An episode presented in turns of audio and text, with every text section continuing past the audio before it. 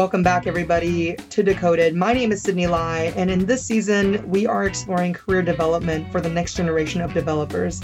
And of course, this show is brought to you by OutSystems. OutSystems is a developer platform that helps you build mission critical software on the enterprise level. That means you're making applications for the banking industry, logistics, government, and it is absolutely insane how fast you can build. They have a two week bootcamp, absolutely free in the show notes, you'll find a way to sign up, but you can learn reactive web and mobile development in two weeks, regardless of the level of a developer that you are, right? So come sign up, join me, we'll party, we'll code. Let's get started. Today's topic, let's talk about this, right? It's the conversation is about Latinx and tech, right? And I think for the US, there's something like 20% of the population, of almost 20% of the population in the US specifically, is Latinx, right? And I think that when we think about different skill sets or careers, the media portrays what talent Latinx people fit into.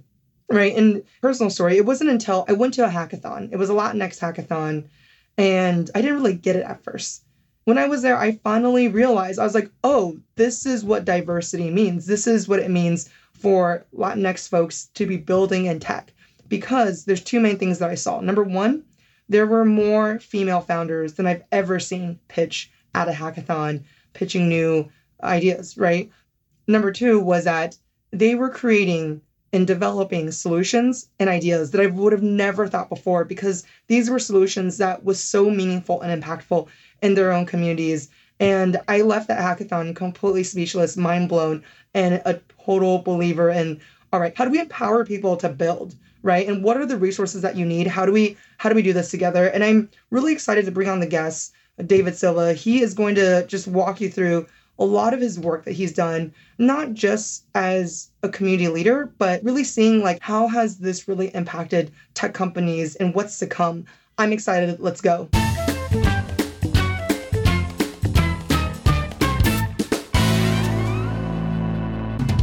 So I'm really excited to welcome today David Silva. He is a co-founder of Techqueria and a senior developer.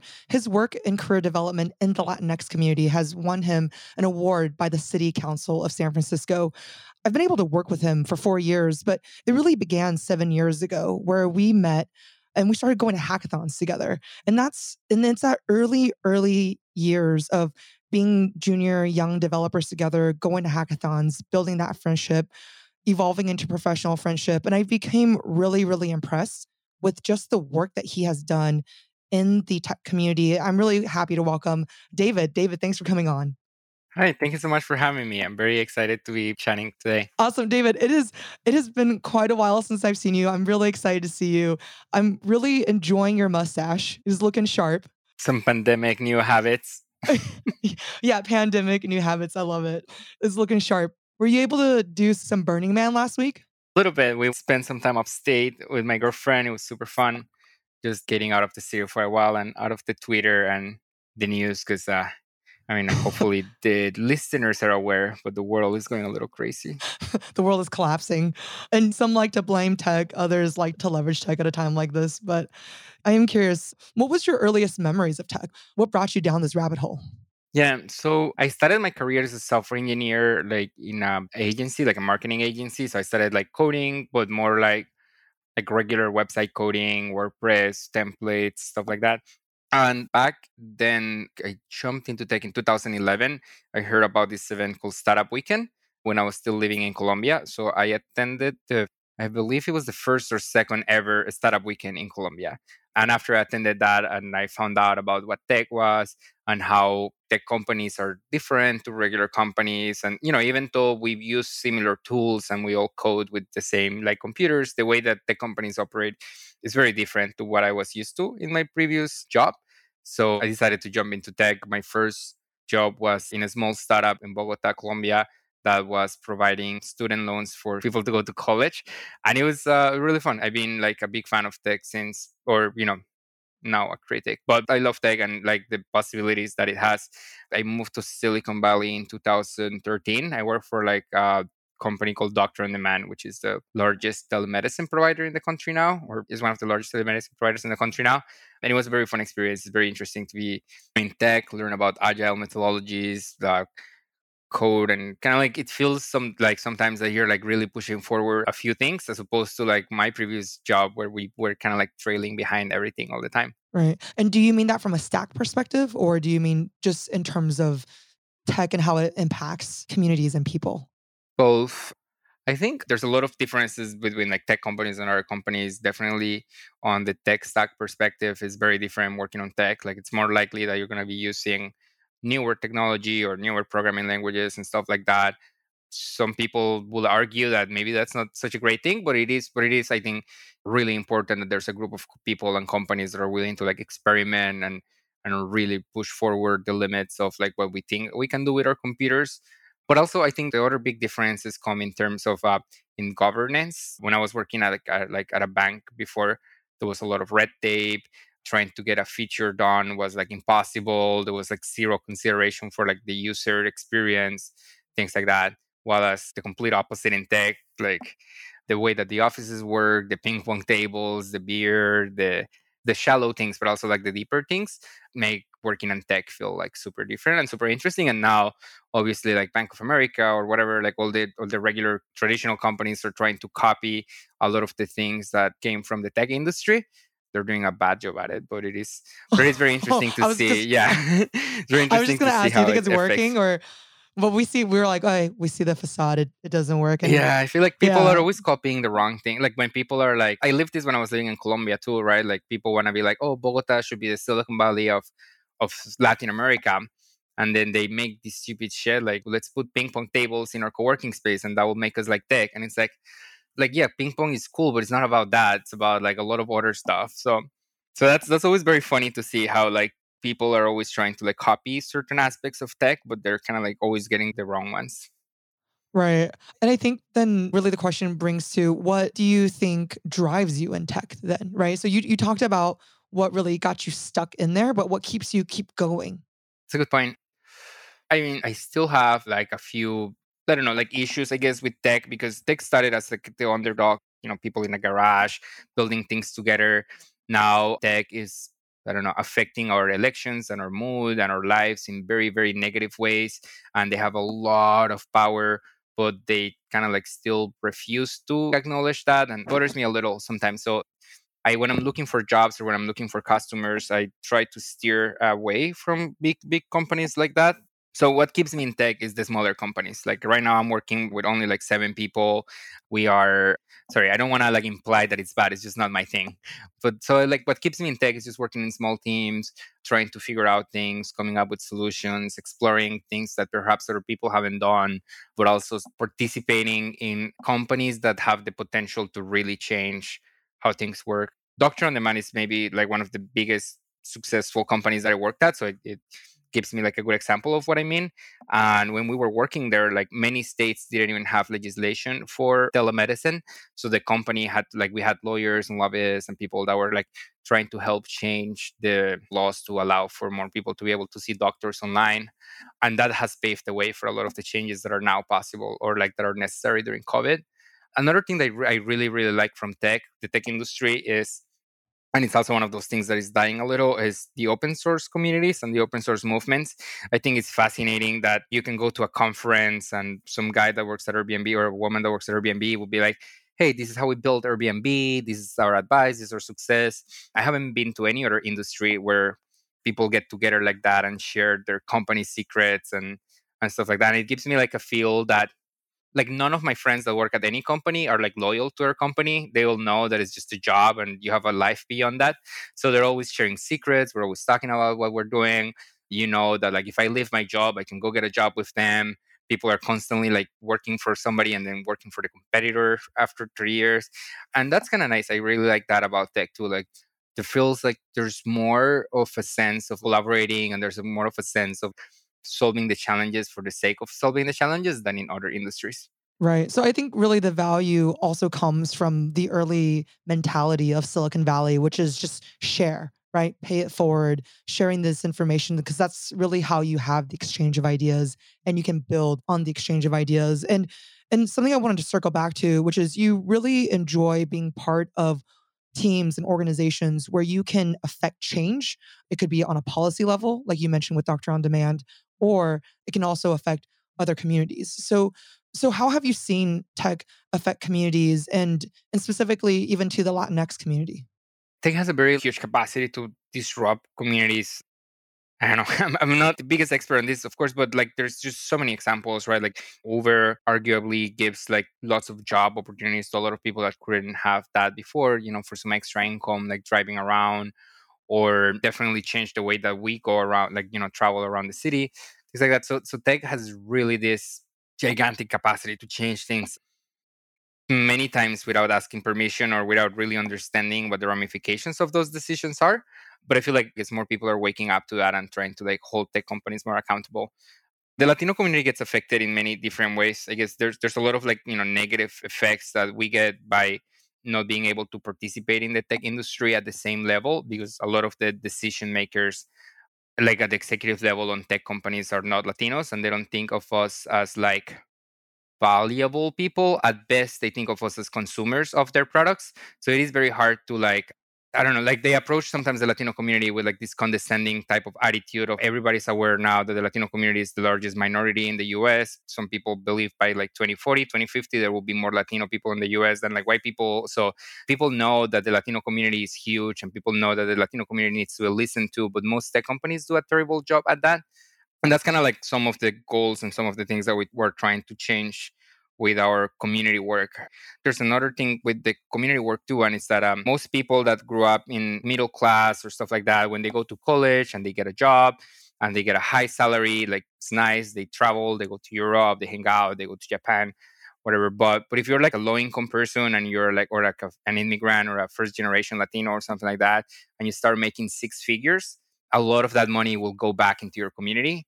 So that's one of the ways in which we think that the tech industry or like getting more Latino people to participate in the tech industry just helps the Latino community in general because it changes the faces of the neighborhoods. It changes like it gives you the possibility to like get your younger cousins to go to college or or the multiplication effect of that is like much larger than like when a regular person gets into tech. Yeah, Sorry, so not I mean that we're not regular, but so I know what you mean. Mhm. I, this is a really good point because what you're really talking about is the trickle down effect, right? Where this income not only affects one individual and not only from a consumer perspective, but how does this income and this role and this job working in this industry, how does it affect the greater family members and their family members, so on and so forth, right? So you pull up one, you pull up a community.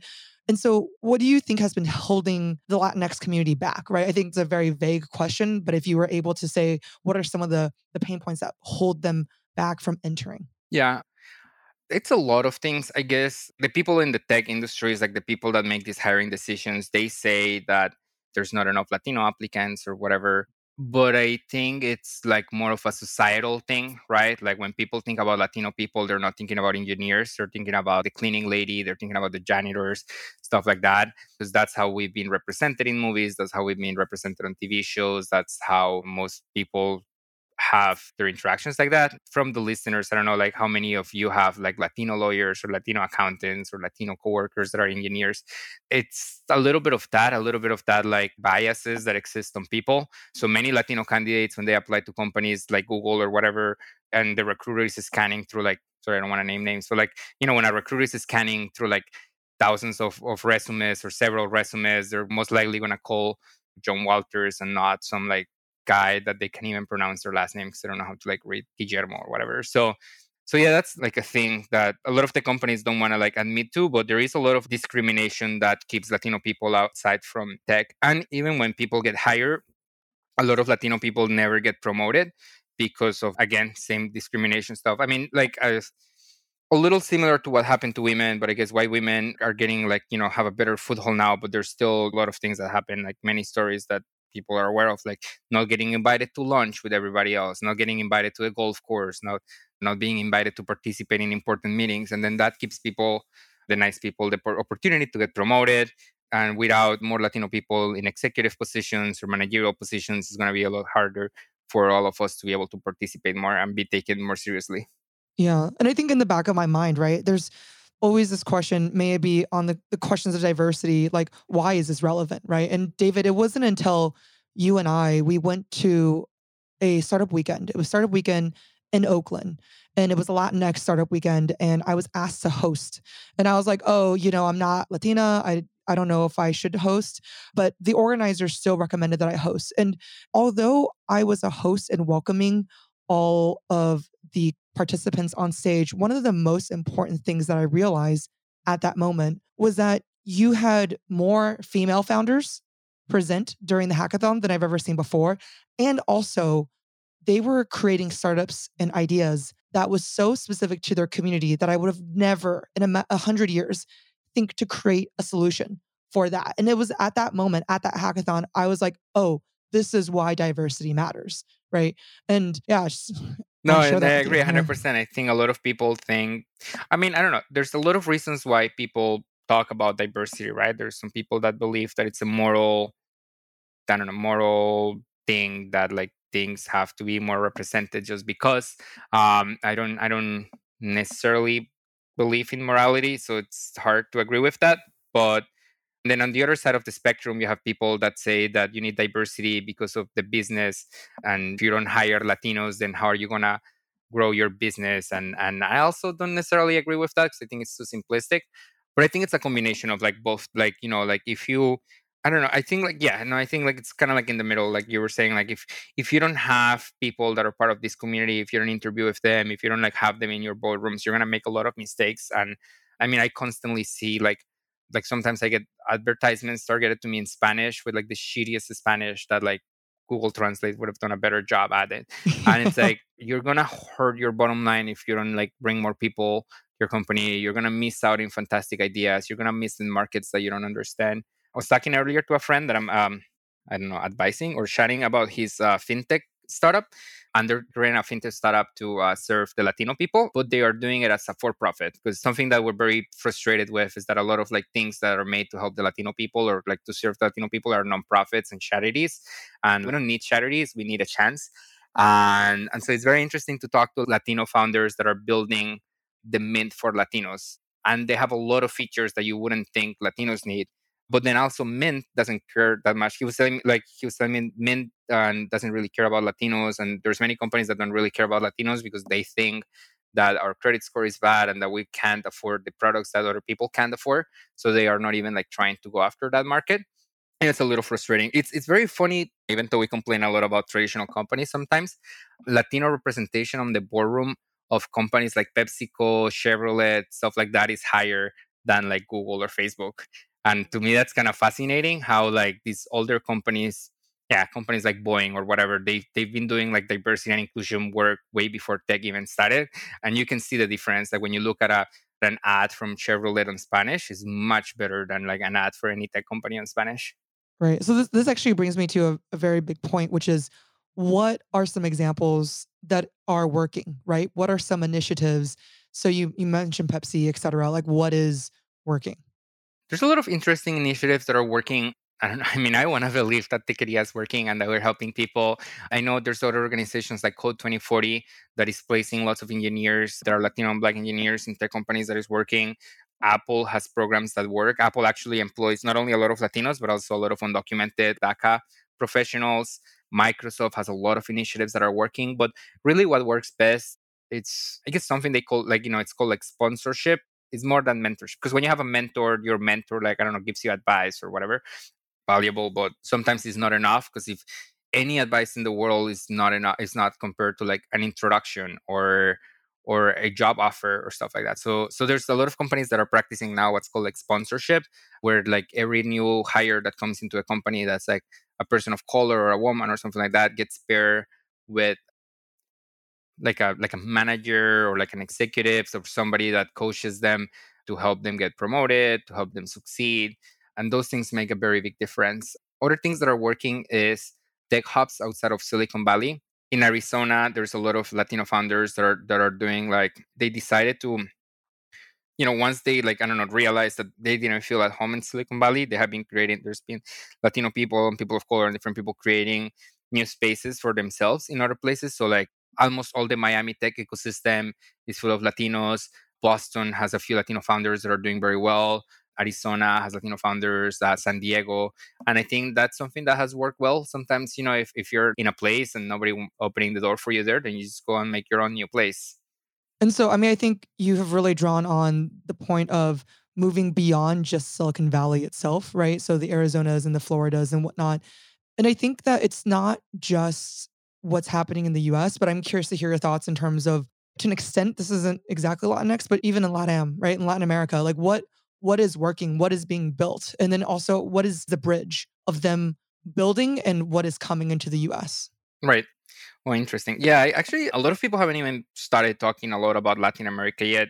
And something that I thought was fascinating is that SoftBank and there are more investors that are not from the US investing in Latin America than investors from the US. And I think that's fascinating that the US investors and VCs are super missing out on all of these companies. Like there's a company from my country, Colombia, called Rappi that just surpassed the billion dollar valuation. is one of the five, I think only like five startups from Latin America that are over a billion dollars in valuation.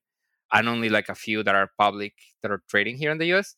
And there's a lot of things coming out of South America, like there's a company from Europe called like Rocket Startups. They, they're like a startup lab. They go to South America and they replicate American products, but the Latin American market. So they have like the, you know, like their own version of Uber, their own version of Stripe, like things like that. Yeah, that it's, a, it's a German company. Yeah, Germans, and they do so well. They're they're killing it, and and I think that's kind of fascinating that like people are so like racist or dismissive that they're missing out on money because they're they rather not make money than I don't know challenge their preconceptions about a group of people.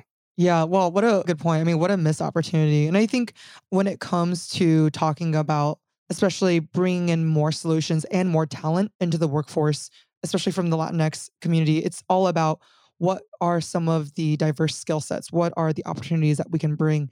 And, you know, I'd, I'd like to hear more about your thoughts on, especially dreamers in DACA, right? So I'm from California. I spent eight years in Silicon Valley. And I think strongly identifying as Californian, even at a very young age, the the conversation of dreamers or Chicana, that type of notice of that community and just like the greater sphere of, of California life. Yeah, where are we translating the opportunities from dreamers in DACA into the tech force? And how how do they navigate this? So yeah, but yeah, I guess to your first point, yeah, I think there's a lot of like skills and opportunities and things like that that are in South America that are are not being taken advantage like you know i guess people are always thinking about like outsourcing their software needs to like india or or i guess some people are outsourcing to like eastern europe and stuff like that there are so many talented people in south america and a lot of them speak english there's not as cheap as Eastern Europe or India, but they're in the same time zone. Um, a lot of them are super cool people to work with and stuff like that. So I mean, when I'm consulting with founders and they need to expand their teams, I usually advise them to hire agencies from South America. I think we we hired one together too one one time the, yeah, the people from Paraguay. but yep. it was great, like super good work. It was like a fifth of what it would have costed us to develop it here. It was fantastic. So I think, yeah, especially now with COVID, like I think there's a lot of opportunities to hire developers from Brazil, Mexico, Uruguay, Paraguay, Argentina, and we will probably see a lot more of that. I also think that like if you want to like market to Latino people, the best thing that you can do is they hire an agency from Miami or an agency from South America because they will know better kind of like what cultural references to use, what words to use and stuff like that and can really really help you increase your marketing or your reach for that.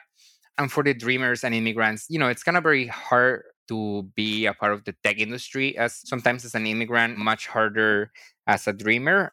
Thankfully, people that have DACA, this is like a program that started under Obama, DACA is like a regular work permit, so they don't even need to like disclose it. Basically, they just work like if they had a, a regular work permit with their social security and everything. is It's very very straightforward and it's been very helpful for the people that are eligible for it. Unfortunately, less than like 10% of the undocumented people in the country are eligible for it. The rest of the people that are undocumented and want to work in tech, normally you can open like an LLC or a company in the US. The US, I don't know if it's intentional or not, but you don't ha- need to be legally residing on the US to open a company in the US. Anybody can open a company, and then instead of being like an employee, you're like a contractor. And that's the way that I've heard that many people that don't have work authorization used to work. You know, like people are always trying to find solutions to things, and and I think that's also kind of like super fascinating about the the Latino people, right? Like we're very inventive and creative and stuff like that, and and people always Resilient. find like a way, yeah, resilient, and people always find Yeah. a way around around any limitation. Yeah. I think resilience is a is a huge piece. And I think with the thought in mind in terms of resilience, I mean, I've I've definitely seen your career from the very early days until now. And one of the things that really struck me is how much time and work you've done in Techqueria, right? You've worked at various startups, you've worked on various projects. And I think this has been a constant, frankly, right? And what brought you to to create Techqueria? What was that like? And what are you guys trying to do? What are you guys trying to accomplish? Right. We started Techqueria with a friend back when uh, we were living in Berkeley. It is obviously like it has evolved a lot since like the beginning until what we are right now. But you know, the premise behind starting Techqueria was that we were two Latino friends working out of a co-working space and we were wondering like why don't we have more Latino friends that work in tech? And it was I don't know.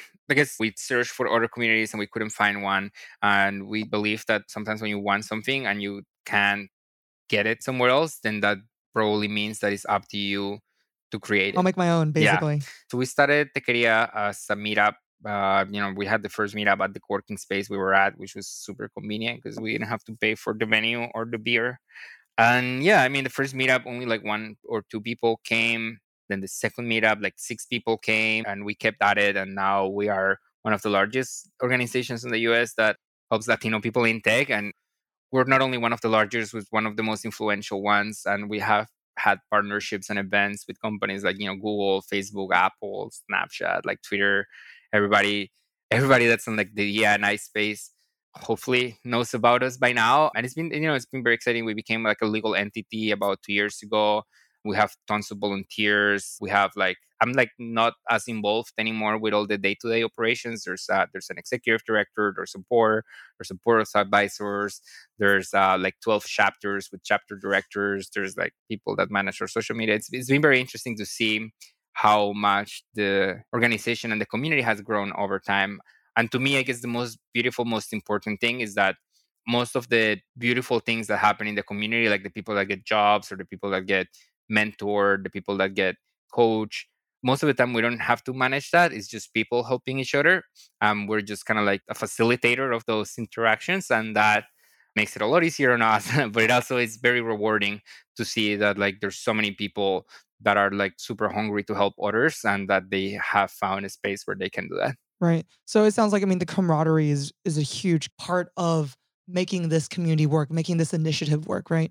absolutely yeah i think um building communities is challenging right we've both seen many communities that fail Right. and I miss you, startup yeah i know I think it's it's very important to see that, right? Like a community leader is not like a boss, right? Like when you're a boss or you're a CEO, whatever, you tell everybody what to do, and then and then they do it, and nobody ever complains about you, and everybody loves you. But when you're a community leader, you're more like a matchmaker type of thing. So I believe that my biggest role at Techqueria is just remembering as many people as possible. So that when people ask me like, "Hey, do you know somebody at Lyft?" I can be like, "Oh yeah, yeah." Message Vanessa, or like if somebody is like, "Hey, I, I want to apply to the New York Times, where can I go?" I'll be like, "Oh, message this other person," stuff like that. Oh, that's Um, really cool. yeah. That goes back to your point is that as a connector, you have to bring this talent back into the institutions that provide economic opportunity for them and their families, right? So that one small piece as a community leader, as a community organizer, is bringing, even if it's one point or one node, connecting it back into the larger capital institution, right? Right. Like we've been talking about like the like the nicer side of like the Techqueria things, right? Which is which are like the helping people find jobs or helping people find a coach or getting your resume reviewed. But then there's another side of the community that it's very important. That is like many people face discrimination at their jobs or they face personal problems with their coworkers and things like that. And for the longest time, they felt that maybe they didn't have a place where they could go and ask questions about this. Because when you have family members or friends that uh, have worked in like companies like this, you don't know. I don't know. A lot of people kind of like suck it up, right? And end up being with a very abusive employer for like way longer than they should have. So like we have this place like we have these tools in Techqueria that allow people to like ask anonymous questions about their job where people can be like, hey, my boss is treating me this way. Is this okay? Or like, hey, I haven't gotten a promotion in two years. What can I do about it? Things like that. And And I, and I say it's like, it's not as pretty, but it's a reality of the tech industry as and any industry, right? Some managers are shitty managers, some bosses are shitty bosses. And, and I think having a place where you can feel comfortable and safe to ask questions like that just can really change your life. I mean, I don't know if you have ever worked for like an abusive manager or something like that, but those those experiences are very terrible.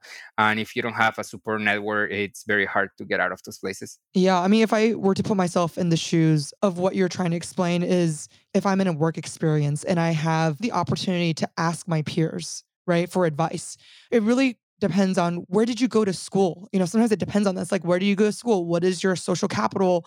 What is your social capital network? Right. And so if you talk about folks who are coming from different types of communities, some privileged, some not, then they also have access to different types of information. They also have access to maybe people who have never been in your position before, so they don't know how to advise you, right? And I think that draws a huge light on why having such important support groups, especially in the format of professional development, is going to propel, again, different talents from different backgrounds. But again, to your earlier point, we can't all assume that if you are come from the Latinx community that you are also not privileged, right? There's different ways that mm-hmm. privilege shows up. So right, no, and I think I guess calling Techqueria only a Latino in tech community ends up being too reductionistic because because we're very specific to things, right? Like like because we call the community Latinx, then that weeds out the people that like don't believe in like gender non-conforming words or stuff like that. So, well, yeah, like yeah, it's a big variety community. There's like a lot of Latino people in the US. So of course there's like some that like went to Stanford or went to Harvard. And for the most part, they don't care about being a part of Techqueria because they they probably have better support from Harvard than they will get from me. But exactly. Yeah. So so I think yeah, a lot of the work that we do ends up being more focused on like the people that are like first generation or immigrants and mostly for people that like are low income or like the first from their family to be able to go to college. And I mean, I don't know if you know this, but like there's a big thing that happens with people that have low income families and is that they're not always very supportive of your success because uh, jealousy or whatnot like you know some people can call you like a traitor or whatever for abandoning your neighborhood and moving to the upper west side or something like that. So so being able to communicate i don't know like if your mom makes like $35,000 a year and you don't know whether to buy a million dollar house or whatever like like it will be very hard to talk to your mom about things like that right? Like but then you find where somewhere like Techqueria where you can talk to other people like, hey is me making two hundred thousand dollars enough or not? But if you went, were to ask that your cousin, they will probably be like, "The fuck you're talking about?" Yeah, of course it is, but it's like, no, maybe it's not, right? Right. So that's interesting. It's all relative. Right? Yeah, it's all relative. So it's very good. Like we have many members in Techqueria that have raised like millions of dollars for their startups, for example. So it creates a space where it's also comfortable to talk about money, comfortable to talk about your vacations, comfortable to talk about your purchases, and a lot of conversations that that might not be possible with with your family if your family comes from like a less privileged background. Yeah. I guess where I want to go from here is really just understanding then what do you think is the next phase, if there is a phase in regards to how the dialogue of Latinx and in tech, where is that going? Well, uh, I guess we have a conference coming up soon where we're going to be discussing a lot of this, which is very exciting. It's the, the LTX Fest, ltxfest.com. If you want to check out, it's free. There's a lot of things. I think one very big thing that has been brought up this year is civic participation. What's called? Bernie Sanders did a very, very good job at connecting with the Latino community. Joe Biden sucks at a lot of things, and including that, Donald Trump is even worse. So, so there's a lot of people that are wondering, you know, like now that the Latino population is so huge, how do we communicate with them? How do we bring them into the fold? How do we talk about them? And because you know, a lot of these people in these positions are kind of like condescending, I guess is the word, it is very hard for them to really understand what you know is going on. So, so I think that a good thing that I would like to see in the future, a thing that I would like to see in the future, is for the conversation about the Latino people to be more nuanced, to be able to understand, like you know, like a lot of Latinos don't give a shit about immigration because they've been here for four generations. Why will they care, right?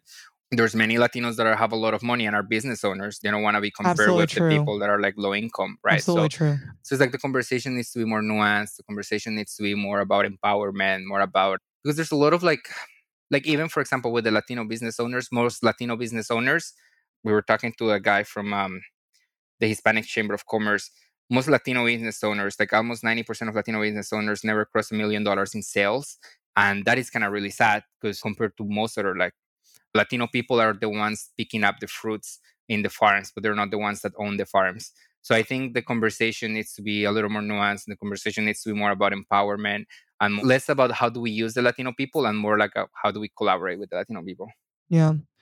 Well, I'm a fan of this. And I think this topic is so relevant in not just current in current situations, but I think also what really resonates with me, just even in the very beginning, which is we see Latinx in the tech ecosystem as consumers rather than part of the builders, part of the programmers, right? And I just really want to appreciate you for coming on.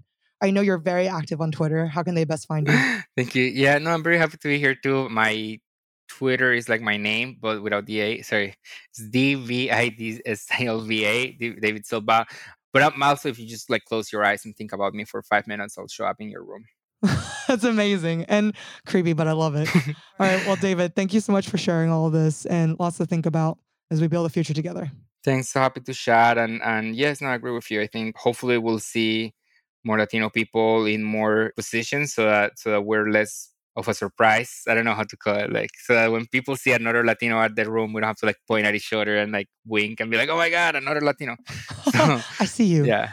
Hopefully, we'll yeah. we'll get a lot more of us and and yeah, no, definitely. Apples were fun. Like I don't know if you've had had Latino coworkers, but it's way like the office is a lot more fun when when you have Latino people in there. All right, let's go party then. David. Yeah. All right, welcome back, everybody. My name is Sydney Lai, and what a conversation rabbit hole. I mean, I think that that topic is so difficult to discuss because it really comes back down to like, how are we providing opportunities and resources for diverse and different types of people to build, right? I really want to see awesome things being developed for the next generation, and I'm just super stoked. But with that being said, when it comes to this excitement, I'm also sad that this is our last episode for the season. Do join me next season. I just really want to appreciate you guys for hanging out, for sticking on. I hope you guys found this very informative, if not at the very least entertaining. If you want to come and hang out and join us, there's our community. We have 300,000 developers. Come hang out, come build. And next season, I'm not sure if we're going to be talking about career development, but it's definitely going to be informative for us building the future, paving the way. And I really, really appreciate you hanging out. Thanks again.